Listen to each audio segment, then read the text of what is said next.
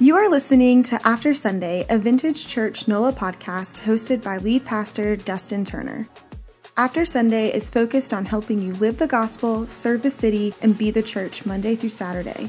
Here is this week's episode.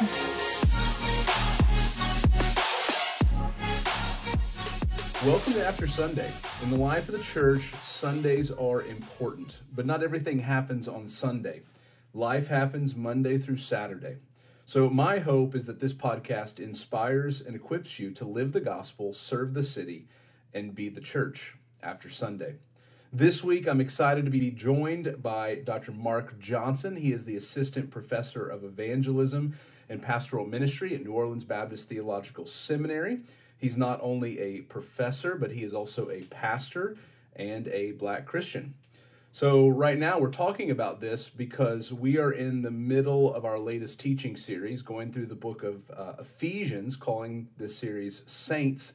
And I recently preached a message from Ephesians chapter 2 on, uh, on one family and talked about uh, the significance of racial reconciliation in the church. This was a big deal for the early church, and obviously, it's a big deal um, for us today. So, as an outside voice, but also as a black Christian, I invited Dr. Johnson on to come and talk about this topic. So thanks for joining me. Awesome, man. Thanks for having me. So let's jump in. Yeah.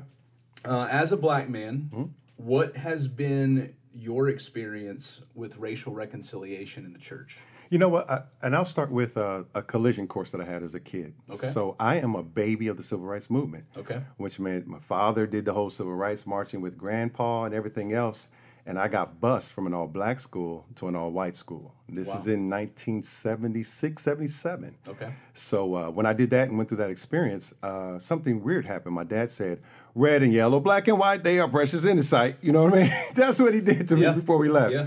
And so my whole biblical standard for, for what that meant came from that song that my dad sung to me mm-hmm. right before I got on the bus to, to go on. So I made great friendships, great relationships. Yep and you grew up in the north too. I grew right? up in the north. Yeah, yeah, yeah. Ago. This was in Indiana actually. This okay. was in Indianapolis, Indiana.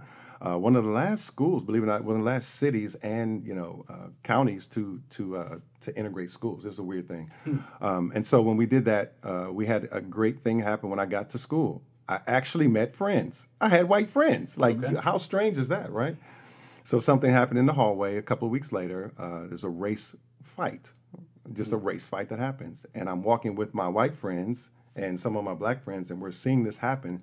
And we dive in the middle, and I start grabbing all my black friends. They start grabbing all their white friends, and then we found a way to bring everybody together. So it was one of those moments that kickstarted racial reconciliation for me because I had the biblical basis that others may not have had. Yep. And because I had that, it really made a difference for how my outlook on it as well. And that carried through with me uh, my entire life. And so it starts there. That was the origin of, of what we do now. Okay. Yeah. And what, so mm-hmm. what has your journey been like teenager. You yep. talked about that a little bit. Young adult, mm-hmm. married adult, yep. kids. Yep. It's just a lot of forgiveness. I mean, you're, you're preaching through Ephesians, and so that's interesting because Paul, you know, he even jumped on Peter in Galatians 2, where yep. he starts talking to him a little bit about, hey, man, watch yourself. You're leading Barnabas. How are you going to lead Barnabas wrong? You know, that kind of thing. And so uh, having that conversation throughout the journey of my life, being able to see how – if you put God at the center of it, it really does change the conversation. Now that mm sounds weird yeah. because we're trying to keep this. There's a leading of the conversation the way it's supposed to go, and we're supposed to be sensitive to our needs. Yep, we're supposed to be sensitive to our brothers and sisters. But when you add Christ in there, particularly when you think about the resurrection, now the conversation gets real interesting and really challenges your faith along the way. So on my journey of life, yes, I've had opportunities and and times I won't say opportunities, times where police officers pulled me over. Mm. I respected the officers and things kept moving on. And so those moments happen over the course of time, but every time I think look at it through a biblical lens, it really does change change the outcome and perspective as well. Okay. I think the the answer is obviously yes, but yeah. I'm going to ask the question and sure. hear your response to it. Yeah is there a biblical theological mandate for racial reconciliation in the church? If so, mm-hmm. what is it? You know what? When I start thinking uh, biblically, theologically, and then practically, mm-hmm. when you put those three elements together, first you start with the Bible yep. and say, okay, there's something there to wrestle with. Okay, what are we doing with that? Particularly when you think about Jesus and the cross. Like, that's huge. And so, with that mandate, what is he actually saying when he's telling us to go make disciples in Matthew 28? Is Sure. it being picky about who we choose and those kind of things as well? So, I think the biblical mandate is when he says, Go ye therefore. Like, go. He didn't say go with a certain flair or a certain Yeah. perspective. He tells us to go.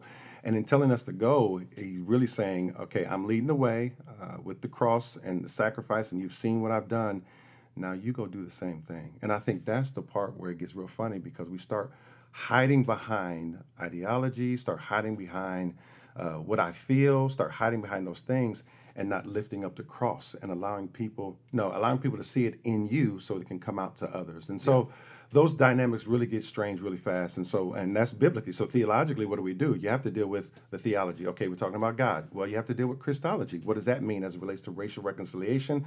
Christ. Ooh, that's interesting. Well, what about the soteriology? Now we're talking about salvation. Okay, so what does salvation have to do with that? Uh, okay, we got to lean on that.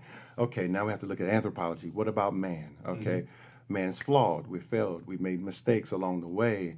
And we're seeing that really bubble up when we start talking about race. So I'll give you an example. So my church was an all African American church. I came there as a pastor in 2009. The whole objective was to find out what convention would we join. They didn't. They didn't give a de- designation to their convention. Okay. All I wanted to do was just serve the community. So I went through the community and was just serving. I said, okay, we're going to go to this school and do that. Uh, well, we need some partners. Let's call some churches. So I told my executive director, hey, let's get that phone book out. That's how old we are. Get the phone book out and start going through the alphabet and just start calling churches. So we started with Antioch. We got to Calvary Baptist Church. We got we walked all the way through, and then we got to this thing called Cleveland Hope Association. I didn't know what Cleveland Hope was, never heard of it before, but I picked up the phone, called a little white guy named Kevin Litchfield. He said, Man, I'd love to partner with you. Man, let's do some things together. Man, we built this relationship, took off running. Four weeks later, he says, Man, have you guys considered joining the Southern Baptist Convention? I was like, If this is what the Southern Baptist Convention is at, let's go. I'm with it. He's like, Yeah. and he he goes, "You sure?" I was like, "Wait, why would you say you're sure?" like I don't I don't know much about the Southern Baptist Like, Convention. yeah, he knows something I don't know. That he left something out. I said, "Man, if you guys are about the gospel and what you're doing, let's do it. Let's go." And so uh, then we sat down and had a conversation about the Southern Baptist Convention. And you know what? Then I heard this voice in my in my head that's saying, "Was the cross enough?" Hmm. And I said, "Okay." Yeah, did he die for that? Sure did. Let's go. Let's rock and roll. So we went to our team, went to the team, let everybody know, hey guys, Southern Baptist Convention, where we're going. Man, we had hundreds of people coming to our church this summer. So we had a huge theater, huge sanctuary. We had 25 classrooms. We had the whole gymnasium, the five-star kitchen. Yeah. So they were cycling in, just cycling in. Hundreds, you know, we had eight, a group of 80, a group of 70, a group of 60. Um, it got so intense that eventually we moved our local association into our church. Like we were entrenched in the Southern Baptist Convention. And so all this is 2010, 2011, 2012. And I keep hearing from, from different uh, ethnicities, blacks, whites, and those kind of things said, isn't that a racist organization? That's all I kept hearing. Every time I we're introduced to someone who's trying to love them, isn't that a racist organization? I said, hmm, let's go find out. And so that's when I did my doctoral work, and I came to New Orleans Seminary to study racial reconciliation in the Southern Baptist Convention. So we walked through this amazing journey of just analyzing, and I knew that I had to bring this to my church Sure. because the doctoral ministry is for the church. Yep. PhD, which I'm crazily working on now, is for the field. Yeah. And so when we get there, and I, I said, okay, how am I going to present it to them? How how will they know? Yeah. Uh, They, they can't hear from a person. They can't. So I looked at the resolutions. I just stayed with the resolutions. I studied like 1,200 resolutions from 1845. I know it's crazy, right? Yeah. Most people don't understand how tedious that is. So from 1845 to 2017, I graduated in 2018 at the time, and I just analyzed them and studied, and I just pulled out any resolution that said anything about race, anything that had hmm. something with racial reconciliation, and I found 37.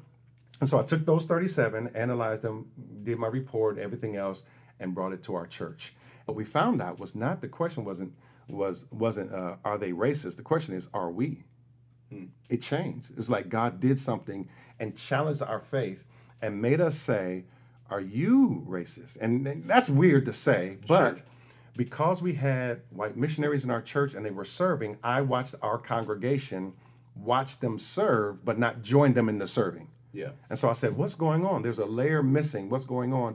And as I moved closer, Many of them moved from the south to the north. Their their parents brought them from the south to the north, and they were having memories. Uh, one lady said, "Hey, man, listen." Uh, my my teacher was my uh, my teacher, not my principal. Her name is Inez Everett. My principal was lynched outside of our our, our school. Like Wow. I, we left for that reason. Yeah. And so those are some of the things we had to uncover and experience and walk through together as God was trying to. We were trying to figure out what Yeah. God was doing, and we had to come back to Ephesians and we had to come back to Galatians in order to make the connection Yeah. work. And it took a lot of hard work, but it was something that we needed to do. Wow. Thanks for sharing that. Yeah, man, that was a lot. Sorry about that. No, I think it's super helpful to Yeah, yeah, yeah, to have a predominantly black church yeah. make a conscious decision Mm-hmm. to join the Southern Baptist Convention Yeah. for all the reasons that you're able to demonstrate. And so I think that's pretty powerful. Yeah. So, and Mm-hmm. and you talked about this a little bit, but why is racial reconciliation so difficult, especially in the church? Yeah, I, you know what? It's it's for me. It's gonna sound weird because I'm I'm coming from a perspective of of love. Like that's a huge per- Sure. perspective for me. And when I start thinking about racial reconciliation, I kind of I'm leaning towards liking it to salvation, where it has to be a conversion experience. Hmm. I, if it's just a decision, oh, I'm no longer a racist. Like, right? That's Yep. that's easy. No, we're gonna wrestle. Um, and I think God uses things like that. To be honest with you, I believe we're closer than we actually think. I believe, and the enemy knows that, and will put things in our pathway to distract us from the cross and to thinking about these Yeah. issues of, of race. So if we're closer than we think, why are we closer than we think? That's because God is on the move. Things are starting to happen in Sure. the hearts and minds of people, and I can kind of sense. Um, there's a book out, uh, 30 Years uh, That Changed the World. Michael Green wrote that book on the book of Acts, where he looked at those those uh, first early Christians in the Yep. first 30 years of their journey. And one of the things that he mentioned in that book was the importance of unity. He stressed that as one Yep. of the markers for the early church. And because they were able to be unified, they were able to be effective for the kingdom of God. And I believe that that unity is one piece that is slowing down the effectiveness of the gospel of Jesus Christ. Sure. But if the church models it, if the church models it, then it gets real weird real fast because the enemy is now really afraid because we're starting to take over some territories because they will know that you're my disciples by how you love one another. Yep. And if the church gets it right, then we connect the dots in, and then before long, then people will see what it looks like to have true ra- racial reconciliation that can only come through the Holy Spirit, and not just a decision. You can't throw money to fix it. You can't uh, put leaders, Yep. black leaders and white leaders together. It has to be a move of the Holy Spirit. And I say, reaching back into the heart of God through the Holy Spirit, because of what Jesus Christ has done on the cross, can really make a difference for racial reconciliation. And I get beat up for saying that all the time. Like I get la- launch pads. I'm not talking about unbelievers. I'm talking about believers Yeah. who saying, "Yeah, whatever. That's okay. That's the churchy answer. We already get that." But I'm saying, no. Just go back into it. Just look historically at it, and then look at your personal journey. And if you there's something in there where you your eyes are you love the Lord, but your eyes are like a little bit funny towards someone else, you need to check your faith at the door Yeah. and see what's really going on. Yeah. Well, what's interesting about that, like the deeper I, mm-hmm. the deeper I dig into the book of Ephesians, right, the more I see that. Hmm. Like that's what that's that's all of Ephesians two. Like we love Ephesians two one through ten. we love it, right? Like oh, we're so lost, but God, Yeah, yeah. right? And He's gonna do it. He's done it. And for we're saved by grace through mm-hmm. faith, mm-hmm. and then we want to. Like we just randomly, quickly read verses eleven through twenty-two. Uh-huh.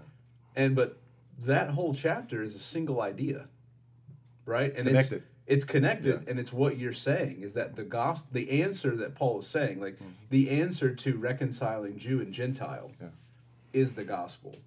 And I think the more I'm studying this, the more I think we've underestimated uh, how deeply entrenched the, these two groups were, like Jew and Gentile. Like I, I don't think I think we brush over it. We're like, oh, they didn't like each other. They figured it out real quick, and then they were able to get along. And I think when you read, like you've mentioned, you read Ephesians, you read Galatians, you quickly realize that this was a significant issue for the church. And Paul's answer and the book of Acts answer, right? The early Yeah. church's answer was the gospel.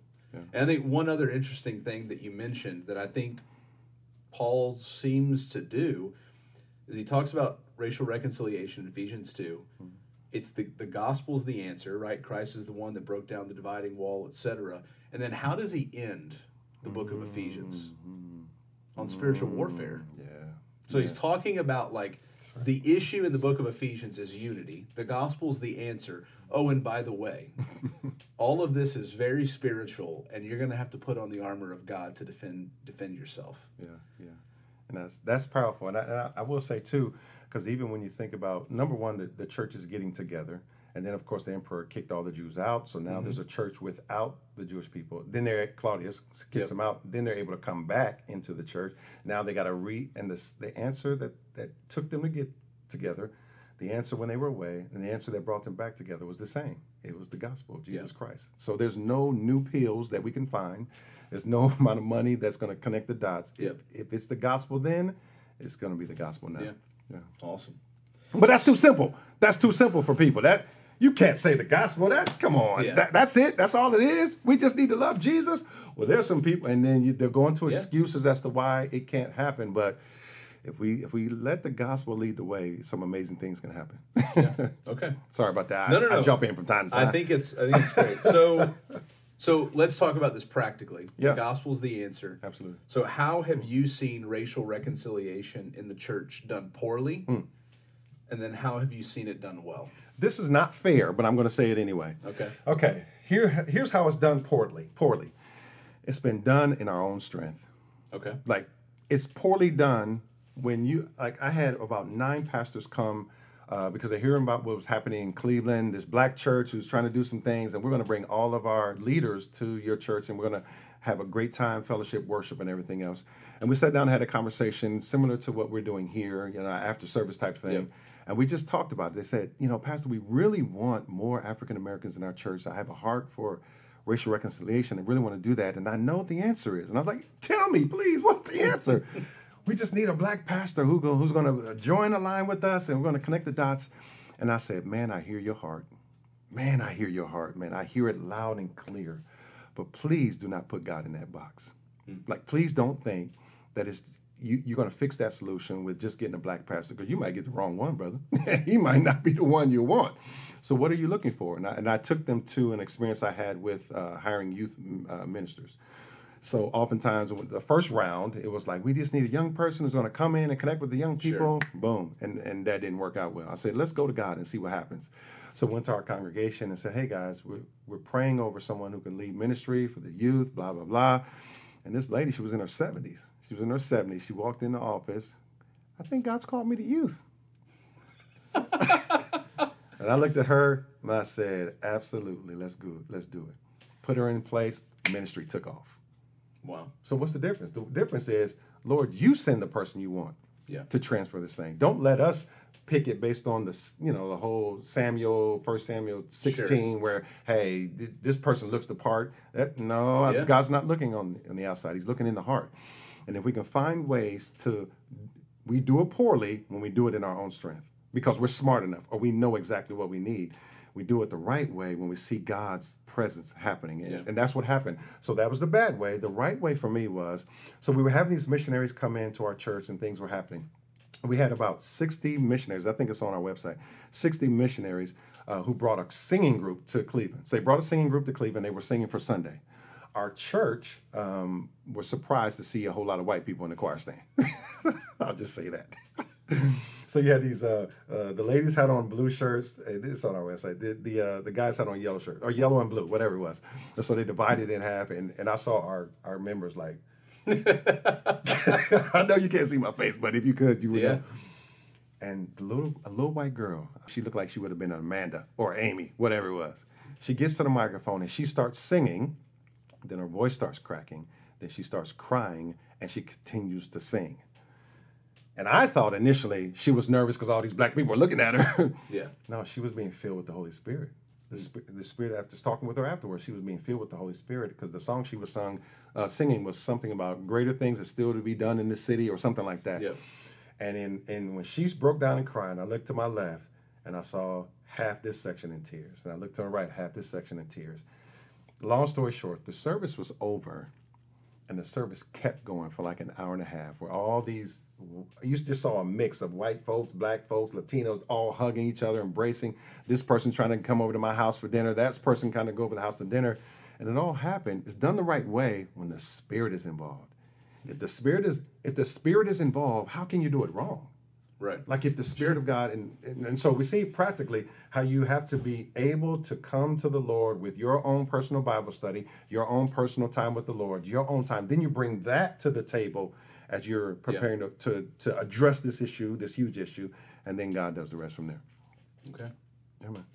So, talking about racial reconciliation. Sure, absolutely. you were pastoring a predominantly black church, right? Mm-hmm. Uh, is there a place for homogenous churches Hmm. where Mm-hmm. they all, they're all white or they're all black? Are those is that bad? Is that okay? like, I, I think. I don't know. We, we run into this danger that like, no. well, all ch- every church should have like every single race, every single ethnicity. So like, what do you think about that? Yeah, homogeneity. For me, I, I think um, if you're talking about just skin tone, then you got a big problem there to think about. Now, every person that walk, I don't, I don't think there's a such thing as a homogenous church Okay. because everybody got issues and everybody has different Sure. issues. And so you got different people, different personalities, different things. Now, if you're just looking at skin, I get it. And I understand what Dr. Martin Luther King says the most segregated Yeah. day of the week is Sunday. I get that. But for me, I'm all about what God is doing with that body of believers. Now, I've pastored four churches. I'm an interim pastor at FBC Kenner right now, Mm-hmm. and I've pastored black church, white church, and a mixed congregation. And the only reason why I pastored the black church at the time was because I was in a black community, right in the heart of Cleveland. Pastored the white church because I was in a white community and the right, and I pastored a multicultural church because I was in a multicultural community. And I know we want to be intentional about that, and I get that, and I understand completely. But when I think about space for that, I think it just happens. Now, my problem comes in is if you're trying to stay that way. Like if you if there's an intent, like you don't want anyone else in, Yeah. then you have a problem. But homogeneity, you know, it's it's just it is what it Yeah. is for me. For me, but as long as you're not preventing someone from coming in. Now, I did pastor, uh, or I know pastors of churches where that was the case, and Yeah. you know, in 60s, 70s, those kind of things. Sure. I get that. Uh, but today, if, the, if someone of another ethnicity wants to join a church and the church is trying to invite them in, praise the Lord. If they're not, then we got a problem. So Yeah. that's that's my view on that. Yeah, no, that's good. yeah, yeah. Last question. Yeah, let's do it. When it comes to racial reconciliation, Mm-hmm. what's your hope for the church in New Orleans? I'm hoping that we just get out the way and let God do His thing. I really do. I do hope that God that we would just say, "I'm not going to put a chain on this, and I'm going to simplify it." I, I love the I, every time Jesus says, "My yoke is easy and burden is light," I get excited. That means if I'm feeling a and I'm a believer, I'm a believer in Jesus Christ, and I'm feeling a burden, not just a burden for racial reconciliation, but a burden for anything Yeah. anytime I'm sensing a burden, what is that me or is that God? Right? Is he is eh, and he says his yoke is easy and burden is light. So if I'm feeling weight, whether it's you know I'm pastoring and I'm I'm worn down from pastoring and it's this oh man it's getting heavy. Why is that? It, maybe I haven't switched. I cast my cares on him, take his yoke and put it on me, and now I'm a little bit lighter. And I think this racial issue can get heavy when we let it. But I think it's simple. I think with all the theories and all the things that's going around, we've made it more complicated than it has to be. But if we loosen up and trust God, in Proverbs 3 5, we're supposed to do three things trust the Lord with our heart, lean not to our own understanding, and in all ways acknowledge Him. Yeah. What is He supposed to do? Direct our path. And if we do our three part, He does His one part, man, we're in a good place and we're able to see the kingdom won because we've decided to relinquish all of our control, all of our thoughts, in order to the one who's able to keep us from Yeah. falling. So that's what I'm excited about. Okay. All right, my friend. yeah, I think it's interesting um, in that we're probably making it's like you're saying we're making it too complicated, and when we are overburdened, it's probably because we're carrying that burden Absolutely. too much and not giving it to the Lord Yeah. and just Yeah. saying, God, you need to do what only you can do. Yeah, yeah, So- yeah, and it's freeing, and it's you'll be surprised. I mean, I think a lot about you know pastoring over these last what 28 years, 20 years in the pastorate, and all the people that I've had consultations with and met with. I found out once they loosened up, like there was a husband and wife going through something something really hard and difficult, and they were challenged by it. I said, you know what you guys need to do? You need to go to the movies Go to the movies and then come back and then tell me how you feel. They went to the movies, came back, and it was gone. Yeah. Like we make it so difficult. And God is saying, you know what, man, just follow my lead. I've already, I did the hard work already, guys. I, my son died on the cross. All you got to do is tell somebody and live it. That's all you got to do. And if we can keep it that simple, then the church will get light, the burdens get li- lifted off the church, the burdens get lifted off the leaders. Then before you know it, the community feels the impact, and then they get light, and then the city, and then the state, and then the Yeah, country. yeah. And before you know it, everybody's walking around light, and we're loving each other like like we're supposed to. Awesome. Thank you. Yeah, man.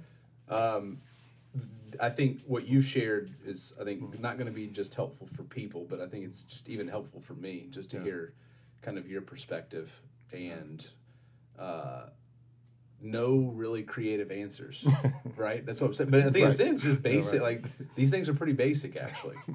Um, so thank you so much uh, for thank you. joining me. Thanks so if uh, if you're enjoying this content, I would encourage you to uh, join us on Sundays, 9 and 11 a.m. as we walk through the book of Ephesians. You can also find all of our series resources, including this podcast episode, at nola.vc, mvmt.com slash saints. If you're enjoying After Sunday and you find it helpful, please subscribe and stay up to date. Leave a review, share it with your friends. My desire is that what I share with you here will equip and inspire you to live the gospel, serve the city, and be the church after Sunday.